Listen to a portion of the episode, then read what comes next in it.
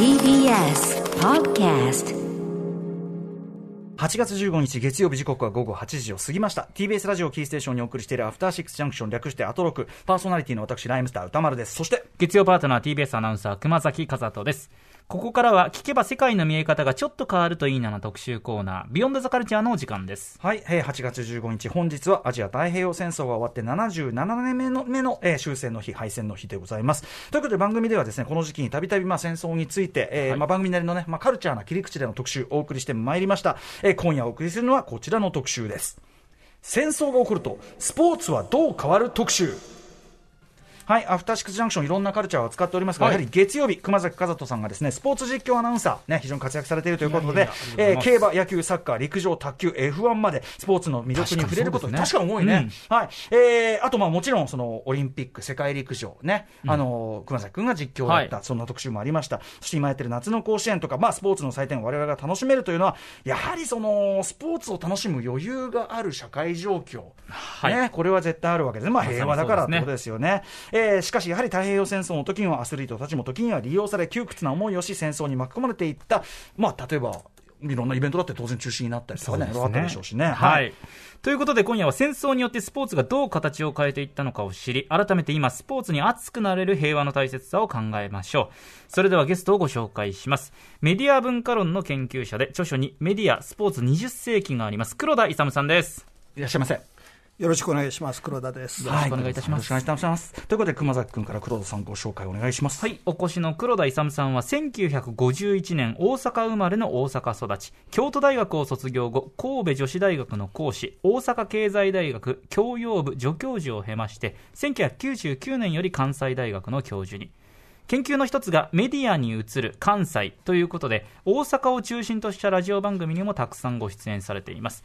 また昨年メディアスポーツ史の研究をまとめた著書メディアスポーツ20世紀スポーツの世紀を築いたのはスポーツかメディアかを出版。関西大学の方は今年3月に優退されまして現在は名誉教授として活動されていますはい、メディアスポーツ20世紀ご著書も拝読いたしました。ありがとうございあます。りがとうございます。あの、これはこれでまた別個の特集になるような種が、ラジオ体操の話とかめちゃくちゃ面白いなと思って、ラジオ体操ね、私も大好きなんですよ。またぜひ読んでください。ちょっと特集、はい、はい。あの、お呼びしたいなと思いましたし、あと、これちょっと本題とずれますけど、はい。メディアに映る関西って、これも面白いですね。ですね。ええこ私はね、大阪出身で、大阪に暮らしてて、テレビの中の大阪って私の知ってる大阪と全然違うよなっていう。ね、うん、例えば、大阪弁もし。大阪弁しかり、はい。大阪の人って優しくて、ほんわかした感じなのに、テレビに出てくる大阪の人ってやたらうるさくって、厚かましいって、なんか逆だなっていう。それがなぜかっていう研究をちょっとしております。はい、そういう本も書いております。と面白い、またその、はい。ちょっといろいろ黒田さんに伺いたかった研究の結果を聞きたいですね 本当にね。ちょっといずれまた別の特集でもお呼びしたいんですが、今回このね、えっと、番組にお呼びさせていただいたのは、えこの番組では実況道場シリーズでおなじみ、元 NHK 山本博さんにはい。黒田さんご紹介いただいたということなんですけども、あの、山本さんと、えっと、どういうこうお知り合いなんでしょう？これね、1997年11月16日といえば何か、えー覚えてられるでしょうか？1997ジョホールバルのああ会そうかそうかそうか、サッカーでしょ？はい。えーその時に山本博さんが名文句を吐かれてるんですよ、テレビで。えーあの、延長に入る瞬間に、このピッチに立つ彼らイレブンは、私たちにとっての彼らではありません。私たちそのものですっていう名文句があったんです。これに私ビビッときて、私たちと彼らってこれスポーツの本質と、まあ良くも悪くもなんですけど、ええ言ってるっていうので、早速電話しまして、次の学会、マスコミュニケーション学会でシンポジウムしましょうよ。って言って電話をしたのが最初で、それ以来ずっとサッカー話と飲み友達なんです。はい。そのね、私たちと彼ら論みたいなことを、でも十分お話伺いたく、とっかかりがいっぱいあるけども、ははい。い。それでも山本さんとじゃあそこは意気投合されて。そうですね、ん。そして今日の話とも関係してると思うんですね、あのスポーツにおける我々と彼らっていうのは。い。はい。うんうん、確かに。はい、ということで今回は主に太平洋戦争の戦時下でスポーツがどのような影響を受け、また時に戦争や政治に利用されていったのかという話を伺いますが、えーまず大前提として、戦争とスポーツ、戦争とアスリートについて、黒田さん、どのようにお考えでしょうか？えっと、これ、非常に申し訳ないんですけどね、よくあのスポーツの力で平和とかおっしゃる方いる、はい。私は正直信じていないですね。えースポーツは政治にも国家にもすべて従属してきた、はい。利用されてきたっていうことですね。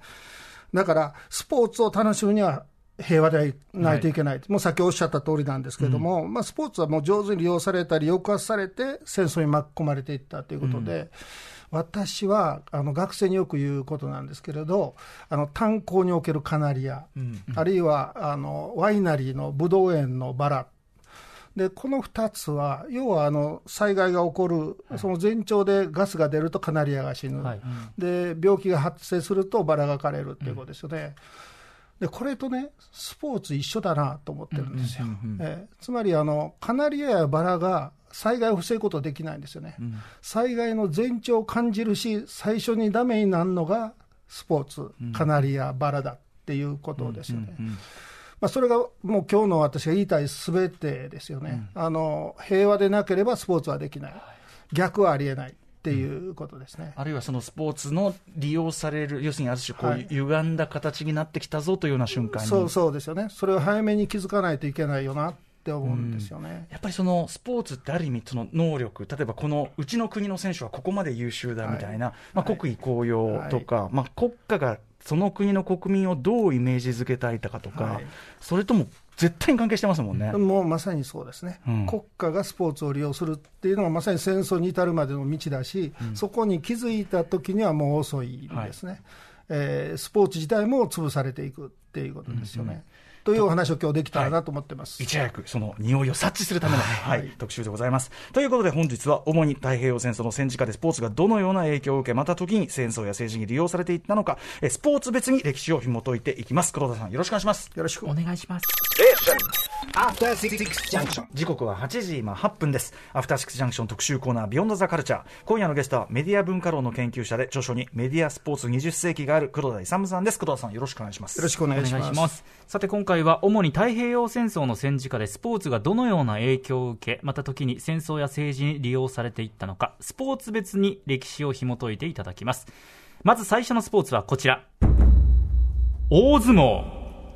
はい。まあ、大相撲。日本におけるスポーツの中でも、まあ、歴史もそうですし、伝統的なね。まあ、なんていうの日本イコールじゃないけどね、はい。あの、対外的なイメージも含めて非常に強い、えー相撲ですけども、えー戦前はもちろん娯楽のもうど真ん中。そうですよね。うん。ええただ、これもあの少し大前提があるんですけど、うん。はい。相撲って国技とかって言うんですけれど、ええ。実はあの明治の初期には、裸で男があの相撲となんてけしからんということで、禁止されたんですよね。へえ、禁止までいっちゃう。はいはい。もう、要するにそのある意味全近代的なものをそうそうそうです、そうです。近代化しようとする国家に対しては。いで相撲自体もちょっと怪しげなことはずっとあったわけですね、はい。江戸時代にいろいろあの行いがですね、で、そういうこともあって、西洋に対して恥ずかしいということで禁止されるわけですよ。あところが、まあ、当時の明治天皇が相撲好きでもあり、えーうまくこう相撲をなんとかしようということで、徐々に相撲が近代的な形で作られていったので、伝統っていうけれど、実は相撲っていうのは、明治の中期ぐらいから作られていった伝統なんですよ。あ、面白い。そうなんだ。ある意味、だから近代化の時は排除されて、ポスト近代的な発想になって、あの、改めてうちの強みみたいな。それをね、あんまり長く話すとね、あの 本では言うんですけど。いやそれはそれでまた。ええええええ。なるほどそれがまあ、あのメディアが優勝制度とか、新聞社が作っていくんですね、それまではまあ適当だったんですよね。確かに。ええで、それがだから放送が始まる、あの1925年に日本の放送始まるんですけれど、1928年に大相撲が、えー初めて放送されるんですね、うんうん。初場所で。はい。はい、これが最初なんですけれど、この時って、まあ、やっぱり、えー一番の娯楽だっていうことを今おっしゃったように、一番の娯楽なので、はい。えーやっぱりやろうっていうことでやったんですけど、今まではあの仕切り直し、好きなようにあの息が合うまでやりますよね、これ、放送にはふさわしくないですよね、時間が時間が。読めない。うん。はい、それで初めて今のあの制限時間っていうのが設けられたんです。待ったなしです。はっきり言って。て。ええうん。で当時は10分だったんですけどね、うん10分も。10分だったんです。へえ、じゃあ、それこそ大昔の相撲の仕切り直しってそんなに間をそうそうなんです、すぐに立つこともあったし、えーとまあ、本当かどうかわからないけど、一日中仕切り直しをしたっていう話もあるんですさすがに見てる側はね、そうそう。多い子らってなるけども。で10分だったんですけどね、でえーと初場所です、昭和3年だったかな、の初場所なんですけどね、なんと初日、どうだったかっていうと、えあの力士たちがみんな、これ、制限時間あるから早く立たないとと思って、どんどん立っていって、はいえー日本放送協会の放送初日、始まった瞬間には全取り組み終わっていたえー。わお巻いちゃった。はい、ちょっと面白い話ばっかりしすぎてますけど、いやいやいやいい。や、すごい。そんな感じだったんだ。そうなんそれぐらいでも我々が今見てる放送の形に整えられた、そしてなんか伝統ある感じみたいなのも、割と1928年そうなんですよ。からできてるものだったんですね。はい。うん。割と新しいもの。で、えーしかも場所も少なかったんですね。そうですね。ね。基本は2場所、ただあの、ね、今のように場所っていうのもはっきりせずに、ですね巡業中に準場所、京都場所とかいろいろ設けたりしてたんですよ。それぐらい、いい加減で言ったら、あの相撲ファンには申し訳ないんですけど、まあ、適当にやってたんですよね。うんうんえーだからだけど、この後の話もつながるんですけど、やっぱり国技として、これは利用できる、まあ、それから国民の娯楽の最大のもんだっていうことで、結構戦争になっても生き延びるスポーツになるんですよね。うん。戦争が始まり、じゃあ太平洋戦争始まりましたと、ええ。その間はじゃあ相撲はどういう扱い相撲っていうのはあのもう結論から言うと最後までできたスポーツなんですよね。最後まで、はい、最後までで昭和20年の戦争が終わる直前6月ぐらいまでやったんえ、です、えー6月、はいはいやったえんですね、ええーだって、なんていうかな、イメージからすると、東京だって結構もうね、焼けちゃってるし、って感じですけどね。ええええ。ただやっぱり国技であるっていうことですよね一つは、あの国技っていうのも後から決めるんですけどこれ国技やっていう国技って言い出されたのって、じゃあいつぐらいなんですか？いつぐらいか、うんあの多く言葉が出るようになったのはまさに戦争直前ぐらいです。じゃあやっぱりこう日本のイメージそうですねとして、はいはい。そして何よりも、これがおそらく皆さんがえっと思う話なんですけれど、国際放送やってたんですよ、戦争始まっても。外国でも。外国に英語とかで。ええ、各国語でああのあ全中継はできてないんですけれど、はい一応やってですね一つはあの植民地のうんうん。放送ですね、うん朝鮮、台湾、それからその後は、あの日本軍がこうアジアの。アジアに行って、うん。えー侵略していった土地で聞こえるような放送、それからもう一つは謀略放送としての連合軍向けの放送にですね、連合軍こ向け。れをダイジェストで相撲放送してたんです。連合軍向けに相撲中継をしてたんですか、はい。なんで？結果なんかどうでもよかったんですけど、要は、日本ってこれだけ余裕持ってみんなが楽しんで、スポーツ楽しんでるよということを伝えるために、余裕あるよと、戦争中だけど、全然相撲みんなこんな盛り上がって見てますよと、そうちには要するに国力余裕ありますぜっていうのを。アピールしてる。はい、へところがですね、はい。まあ、戦争もっていうか、そのアジア太平洋戦争が進化していくと、あの深まっていくと、えなかなかできなくなるんですよね。はいで最終的にはあのお両国国技館、え。えここがあのもう軍に接収されて、え。うん。あの例の風船爆弾ですよね、うんうん風船でアメリカをやっつけようという、ええはい風船爆弾を工場にしたいっていうので、あそこ使えなくなるんです。へ空襲やる中でもやってたんですけどね、一応は。で、結局、後楽園球場でね、後楽園にやってたんだ。おー。天気のいい日に、うん。なおかつ空襲警報のない日にやろうということでやって、えー11日間とかいろいろやるんですけど、まあ、7日間に絞ったりとかで、まあ、なんとかやるんですね。ええ。でそれを、まあ、時々放送する。うん。あの毎日はもうなあの生中継できないわけですおけども。客とかどうしてるんですえね、やっぱり最初の頃は戦争始まっても最大の娯楽ですから、うんうん。これは国民を納得させるためにも、やっぱり一番の娯楽ですので、ええ。どんどん入れて、ええ。最大の人気ですね。か、はい。だけど、これも悲しい話なんですけど、先ほど最初申し上げたように、昭和20年の6月ですね、昭和20年の3月10日、東京大空襲でしょ、うんうんそれを経て、6月の段階で、なんとまた戻って、空襲でボロボロになった両国両国国技館で相撲を開くんです。そこまでして、だって周り焼け野原よ、みたいな。はい。そうなんです。ところが、はい。それは、えー日本でも放送されてないし、観客も入ってないんです。え？じゃあ何用ですか？だから外向き、対外用？そうそうそう、え、俺たちはまだ大丈夫だ。現在のどっかの国みたいでしょ？外、えー。そうなんです、うん俺たちは頑張ってるっていうことを外に示す、もちろん外っていうのは敵にもそうだし、あるいは外地で戦っている日本兵に対してもですよ。えー、昭和20年6月の相撲のなんと虚しいことか。虚しいことですね。へえ、これでも、あとお相撲さんたちだって、その例えば食料だってもはや。あのね、あの軍隊と陸軍と結構相撲っていうのは結びついていて、優遇されてたんですよ、結構。それなりに、えー食料あったんですね。ところがね、そうそうそうなんですそうんあの巡業とかっていうのはい。で、その回っていくわけですね。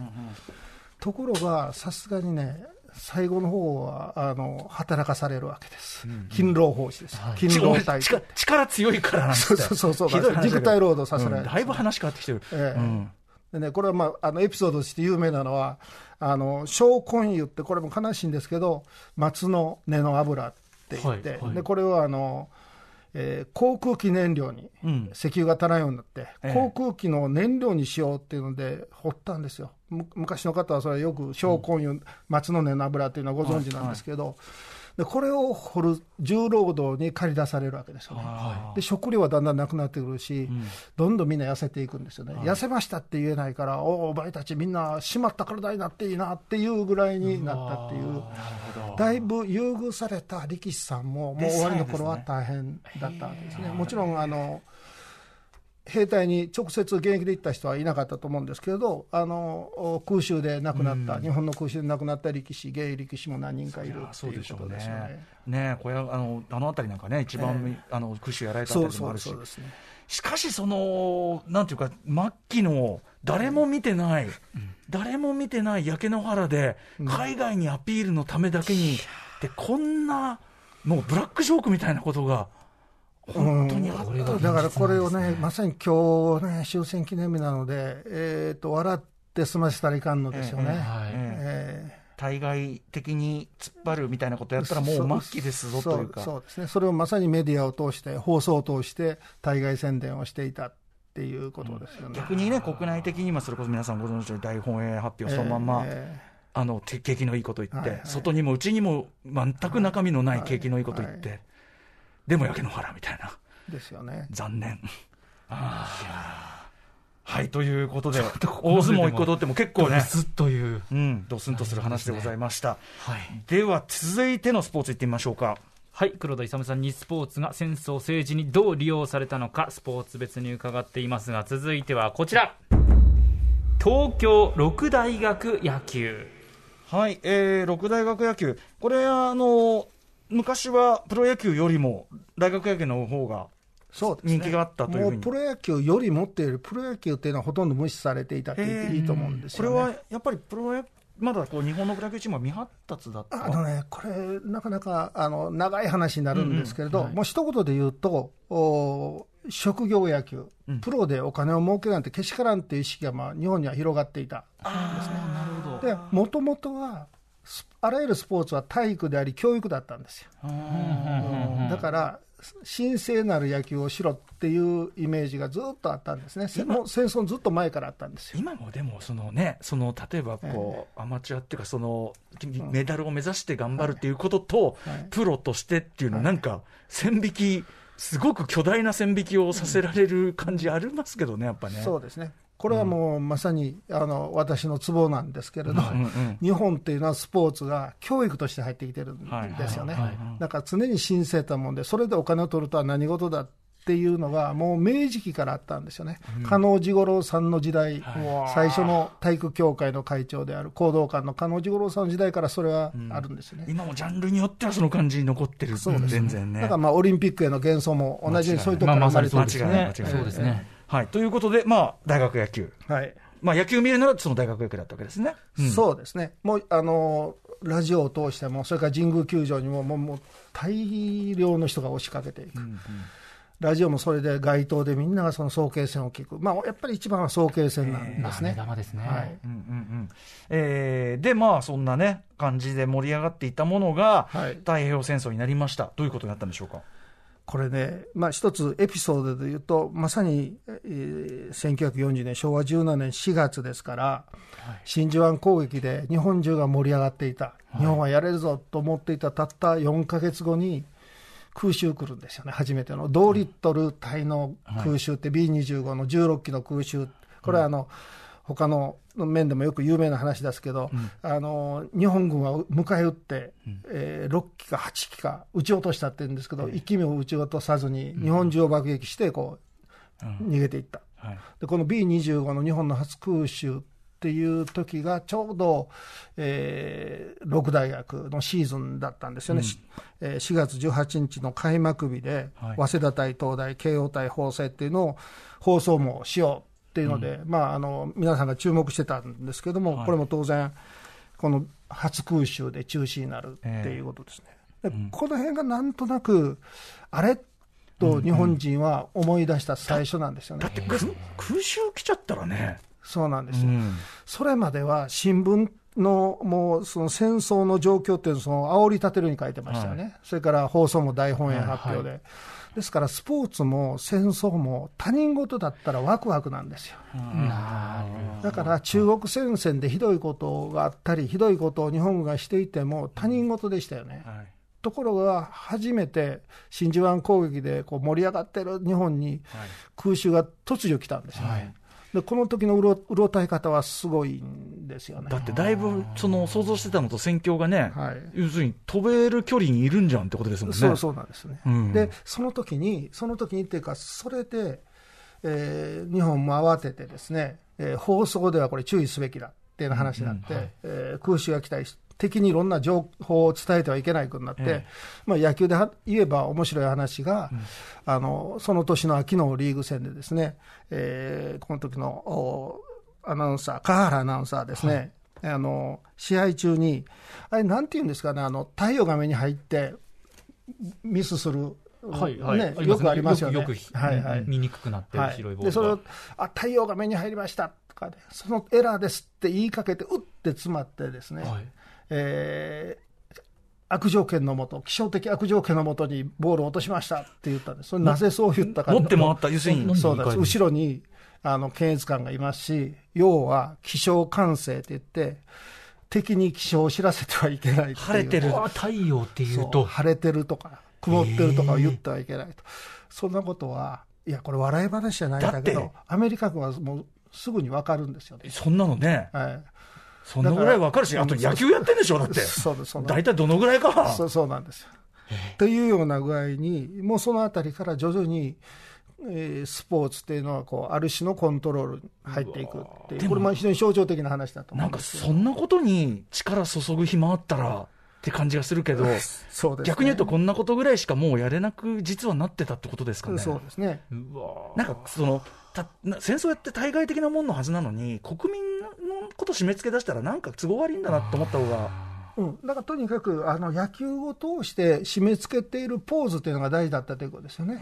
そうか、はい。そうだからあの見せるっていうことなのか。エピソードとして、隠し玉っていうのも、これはあの、日本武士にはあってはならない、隠すようなことあって、これは野球で隠し玉禁止だっていうことになる。野球ワードではありますけど、はい、うん。でさらに、えー面白い話として、今思い出したんですけれど、あの9回の裏に、当然、裏の側のチームが勝ってれば、ええ。9回の裏なしですよね、ええ表で終わりますえね、え表で終わる。あの攻撃する必要がないはい。でこれを日本軍部はですねあのこういう卑怯なのだ卑怯。うんあの兵士は何があっても最後まで戦うべきだっていうので、9回の裏もちゃんと戦えっていうね、勝っててもそうですよね。そういう指示が出た、さすがにこれはね、野球の関係者がそれはダメって言って、ダメなダメにはなったんだしですけど、、そんな思想の人たちにこそ軍は任せられないよ。いや、全くその通りですよね。嘘のような本当の話です、いや、精神論なんですね、すべて。うんうんええで、精神論で勝てるわけじゃ、それこそ勝てるわけじゃなかろうに。まさにそうで。すね。はあ、その天候の話とか知らなかったけど、アナウンサーとしてどうですか、実況アナウンサー、後ろにいてね、おいこらっつって。いや言葉出てこないですよね。いやこれが現実だったかとなるとちょっと、とはいえ、野球できてるうちはまだマシですけど、そうなんですねはい。ところがね。まさに野球っていうのは適正スポーツですから、相撲はいいんですけどね。はあるいはあの水泳とか陸上というのは体の鍛錬だと、鍛錬とか連成という言葉ができるんですけれど、あまあ、兵隊にそのまま使えそうだし。そうそうなんんですよ。だからあの、野球は禁止されるんですね。で、これは最大の娯楽でもあり、最大の人気スポーツだったんですけど、東京六大学も、東都六大学も、関西六大学も、全部、あのリーグ戦も中止、それから組織自体解散っていうふうになるんですね。えそれはやっぱり一つ、そのなんかむ昔よく聞くその適正言語だから、はいストライクじゃなくて当たりだのなんだの、ええみたいなのは、もう一瞬っていうか、うん、一瞬ですね、それは。もうそれ以前にもこういうことはやる必要がない。必要がないというのはやらずに、そして学生、若き学徒っていうのは、あー軍部にとっては、その時の日本国家にとっては兵士なんですよ。だから、もうその後すぐにあの例の学徒動員が学徒動員っていうのになりますよね。学徒の出陣式っていうのはもう秋にありますけれど。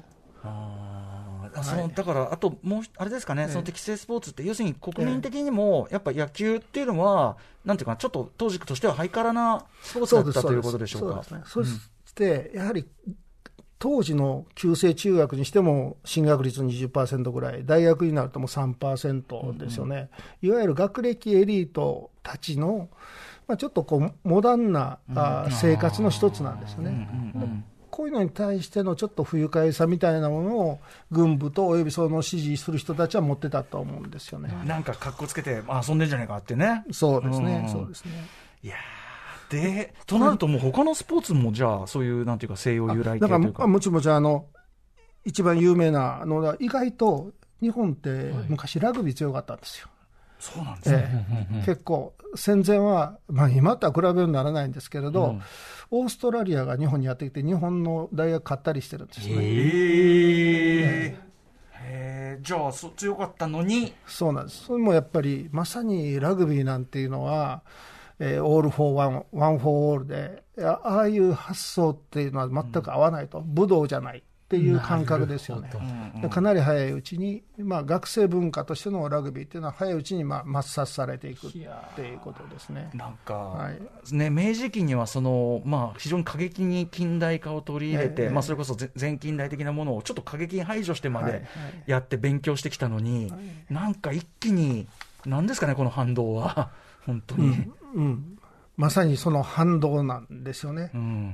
うん。あの切羽詰まった時にもう精神論だけでやあの行き過ぎてしまうっていうことなんあんですけれど。な奴らに学ぶ必要も、負ける必要もないし、学ぶ必要もないみたいな。うん、その時にでも、えー一部の政治家や学者は、それは違うぞって、もちろんい思ってたんですよね、選手たちもそう思ってたと思うし、はいはい。うん、だけどやっぱり消されていくんですよね。まあ、言えなくなってからじゃ遅いんですよね。そうそうなんです、まさにそうなんです、言えなくなる前に言っとかないとっていうようなことですよね。全くその通りですよね、はい。そしてもちろん、その先ほどお相撲さんは、ええ。お相撲さんは空襲の犠牲っていうのがありましたけど、あの野球選手とかだと戦争に取られた方も当然いますもんね。であの学徒出陣の話で、あのこれ、早慶戦で、はい。あのテレビ、映画にもなってて、あの最後の早慶戦って、えー有名なんですけどね、はいこれ、本当にあの学徒出陣っていうのが分かっていて、その直前に早慶戦を最後にはい。戸塚球場でやってっていう、なかなか感動的なシーンだですよ、あの映画を見てもね。え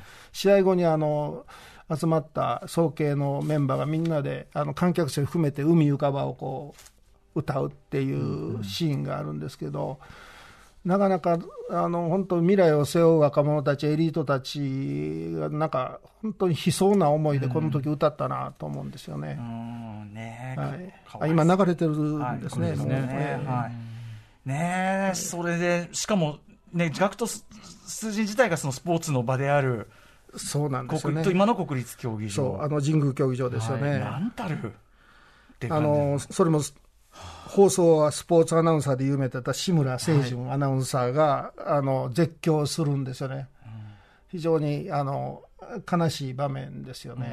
えやっぱりもうこん、ことこうなってはもう、こね、分かってる人たちにとってはもう絶望的な状況そうですね。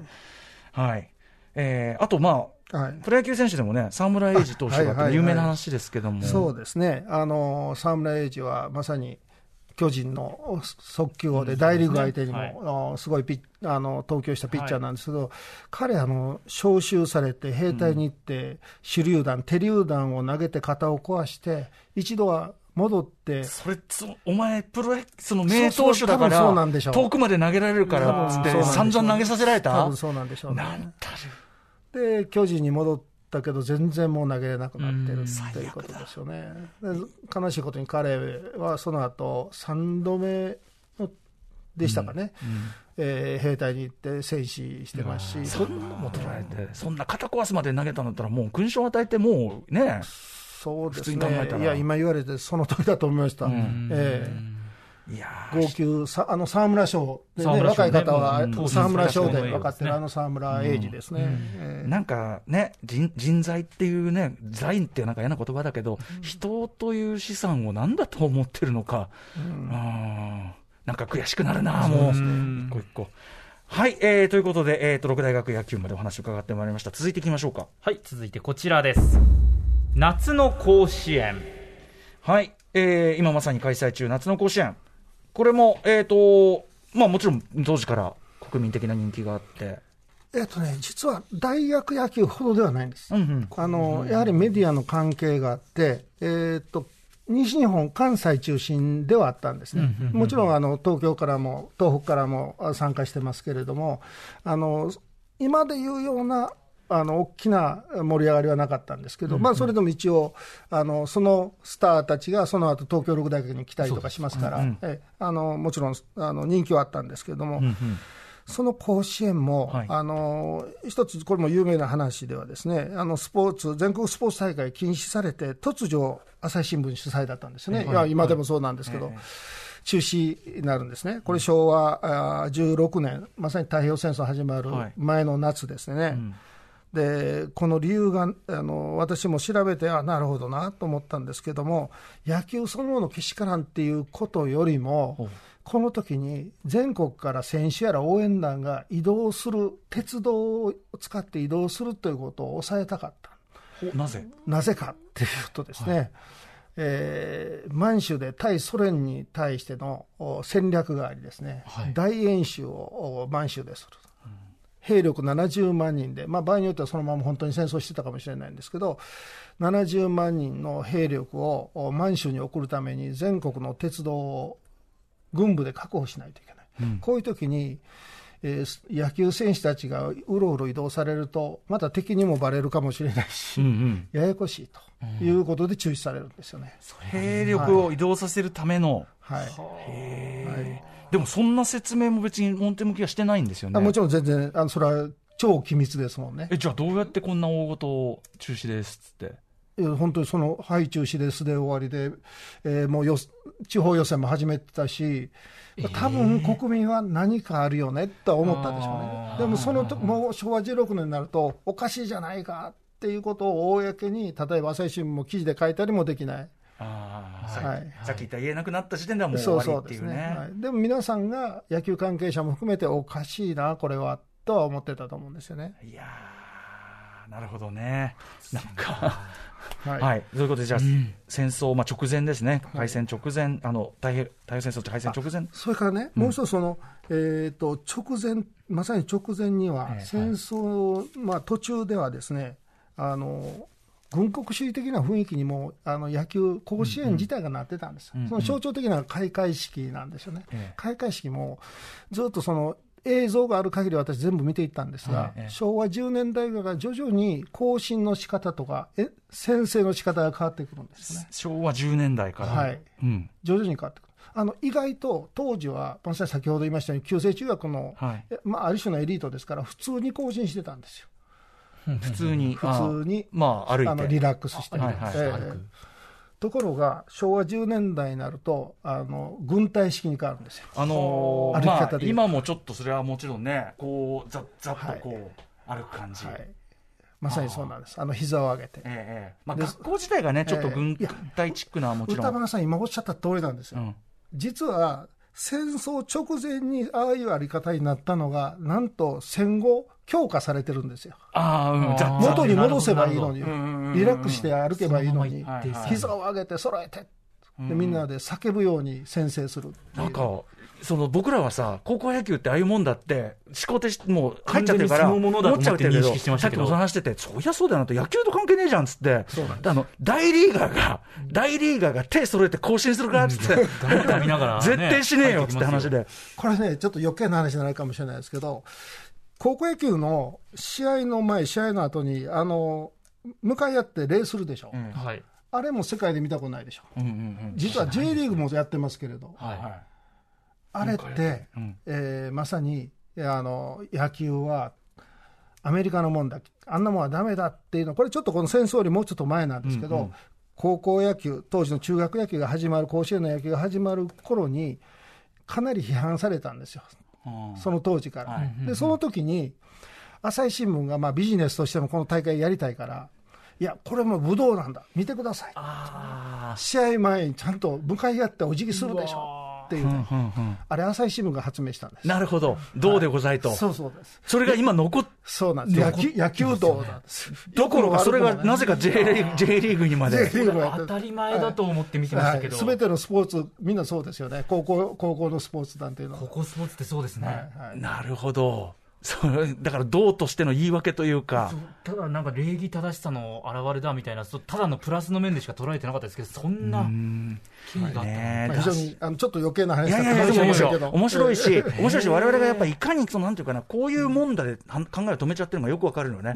だって、同じスポーツでも、状況っていうか、例えば国とか大会とかが変わったら、そんなことしないんだから、っはい、てことはなんだあれって考えなきゃいけないのに、あの、更新とか、あとなんか困っ、てるわ。なんか手を挙げて、なんか、まあ先生もそうだしさ、はいなんか、軍隊チックっていう、まあ、ぐ学校そのものが軍隊システムっていうのをね、日本の場合は申してるから、もう一言思い出したこと言いますね。はいはいはい。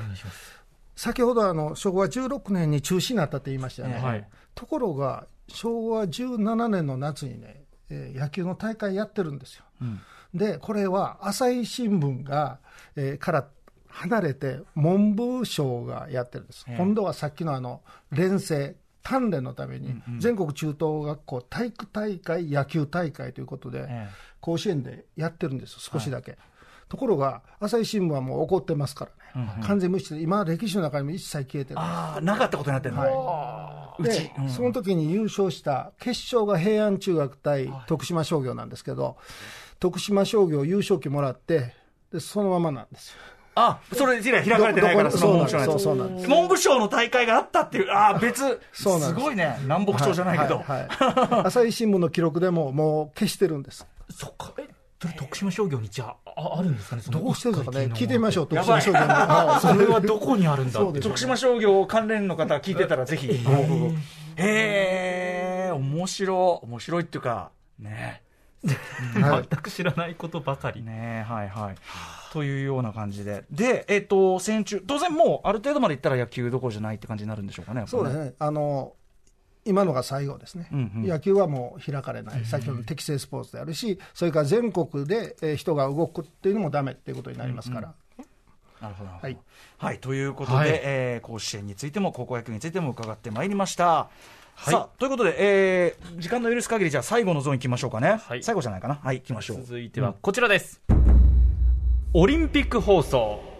はい、オリンピック。まあ一番こう国家とスポーツっていうのがね、まあ明確に出るところではありますけども、はい、えー、っと、どんな感じになったんでしょうね。えーっと、戦争中というか、1932年の時の実感放送というのをね、昨年のやりましたね、特集はね。はいはい。えーっと、要するに実況できなかったんで、えーっと、スタジオに戻ってから実況を後から撮るという実感放送。すごい話ですよね。ね、すごかったですけどね。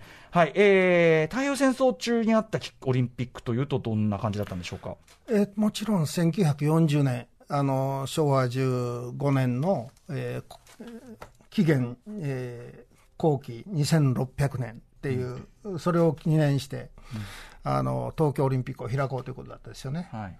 でこれが、えー返上、返上というか、もちろんもう全然できる状況じゃない、当然ねですよね。はい。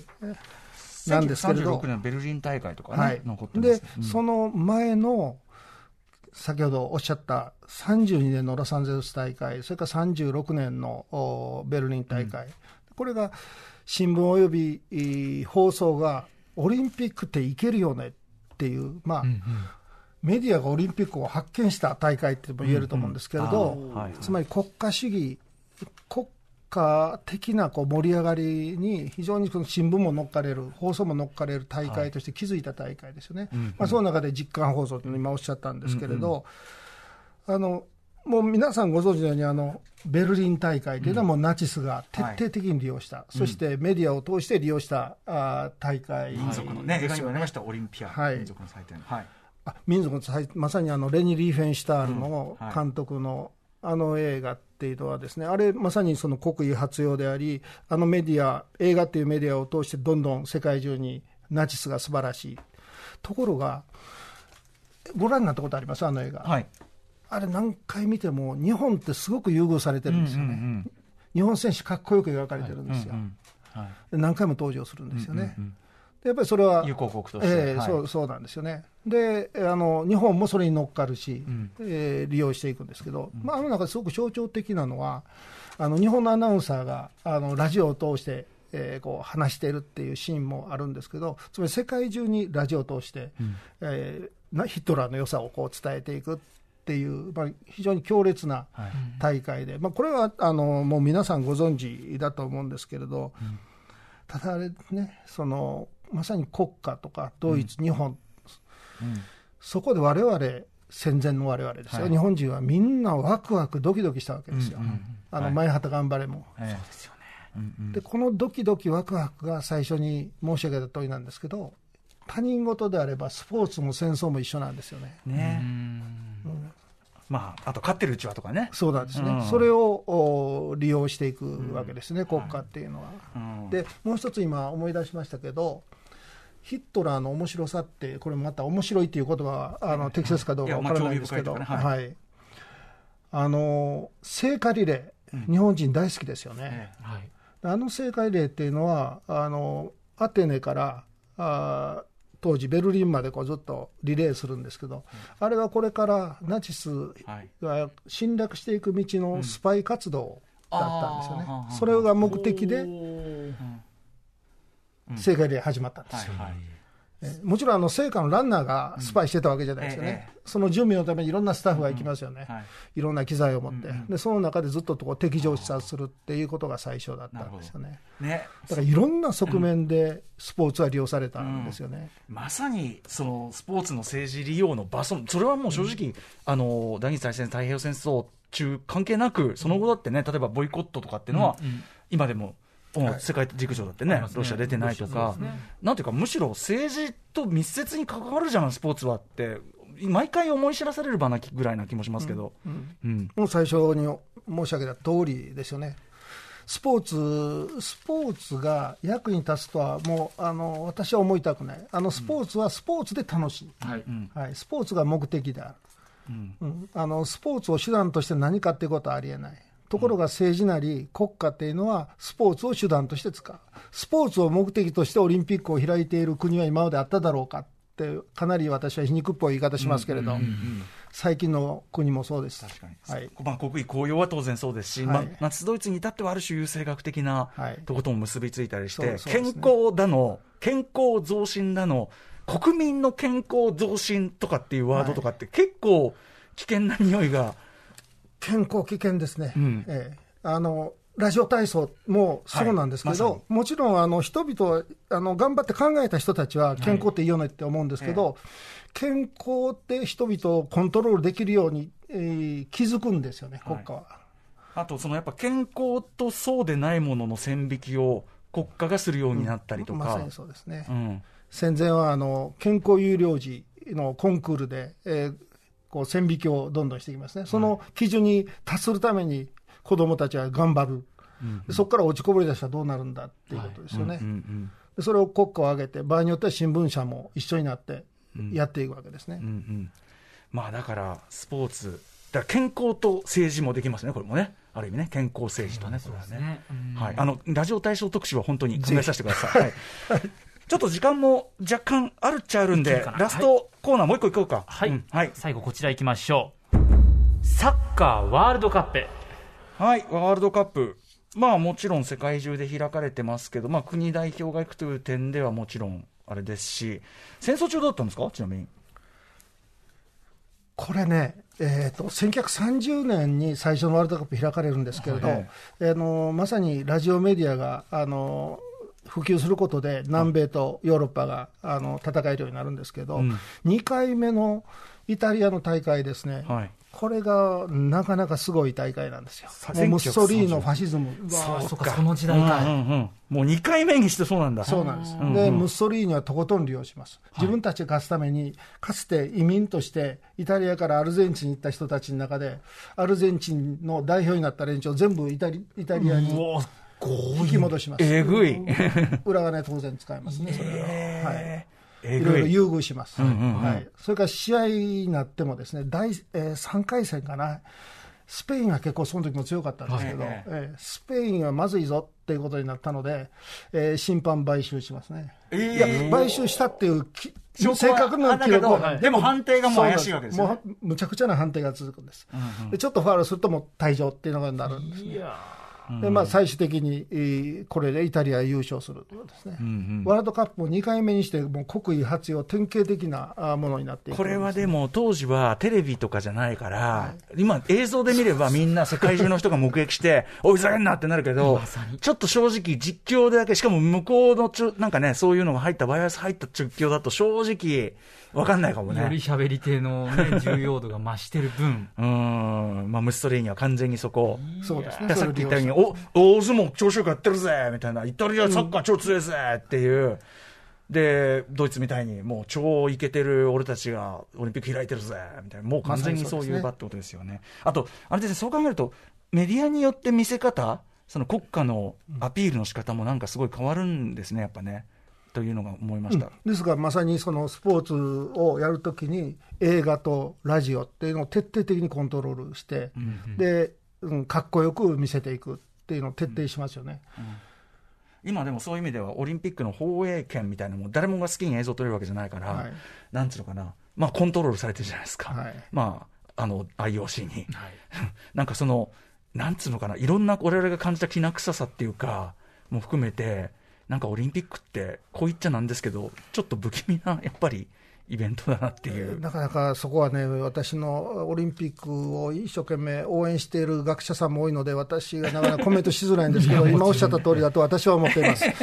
いや、別にスポーツ、スポーツマンを貶めてるつもりじゃないの。もちろんそうなんですようん。はいあの、イベントのね、いろんなあり方というのがね、それはもう、だから、ビジネスとしてのオリンピックとして楽しんだらいいんですよ、特別変な理想とか期待をオリンピックにしてはだめ、大きい、大きい主語で語るからキモいんですよねそうなんで。す、そうなんうんうです。ん、本当ですよね。なんか綺麗事が入るからキモいんだよな、なんかな。そういうの入っちゃいますね。きれい事が入った時にはは不思議な政治、不思議なビジネスがそこにはきっと絡んでるだろうなっていう疑いは大事ですよ。うん。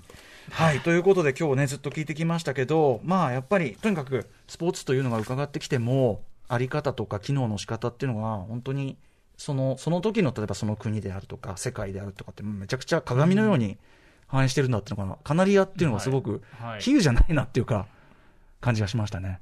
近年でもやっぱりそれは全然そのカナリア状況というのかな。例えば黒田さんから見てこれはっていうのはやっぱり世界もしくは日本でもまあ、全然続いてる感じですかね。うん、あの私は国内の大会で無理にいろんなイベント、スポーツイベントの時に君が代をやったりする、私はその君が代自体を否定してないんだけど、それってなぜ意味があるんだ、国際大会なら分かるのに、はいはい。それを多くのスポーツ団体が逆に進んでやろうとして、どなたに忖度してるんだっていうような感じですね。はい。あの決して私、日の丸がダメとか日本が言ってるわけじゃないですよ。もちろんです、わかります。